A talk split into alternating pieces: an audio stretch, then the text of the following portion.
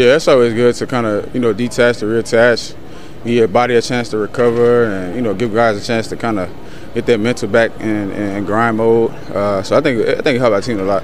Uh, it seems like, I mean, each time I come out here and watch a practice, the mood's never low, despite what the record is, and it's not too loose either. How do you how do you go about keeping things so? Um, you know, concentrated. I guess the focus here is always so strong, despite what the record is. Yeah, I think I think we got a good group of guys that understand that it's a process throughout the season, uh, and in the CFL season, you're never really out of it, man. You just got to keep playing, and I think we got a good grasp of just coming to work and just you know doing what doing what we can control and controlling what we can control.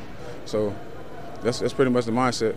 You got Gavin Cobb factoring into the starting lineup this week. What have you seen out of this youngster as he transitions into more of a, a role in the CFL? Yeah, man, he got a good game. I like his game. Gavin's a hard worker, man. He shows up and he does his work every day. Uh, he knows his stuff, and um, I'm, I'm excited for the opportunity for him. Uh, also, the the outburst or the the breakout of Dillon Mitchell last week. We'd all been waiting for it. I think we knew what he could do based on last year, and we finally saw him pop off a little bit in that game against Winnipeg. How big is it for uh, the offense to get him going? It's big, man. He's a major key player in our offense, uh, and I think, you know, like I tell him all the time, we're gonna go as, as fast as you go. Uh, and you know, obviously, it was a, a, tough start for him. He had a lot of mental things going on, but I think it's like I like I think he needed a week like last week to get himself going, get himself back in the game, and feeling feeling like himself.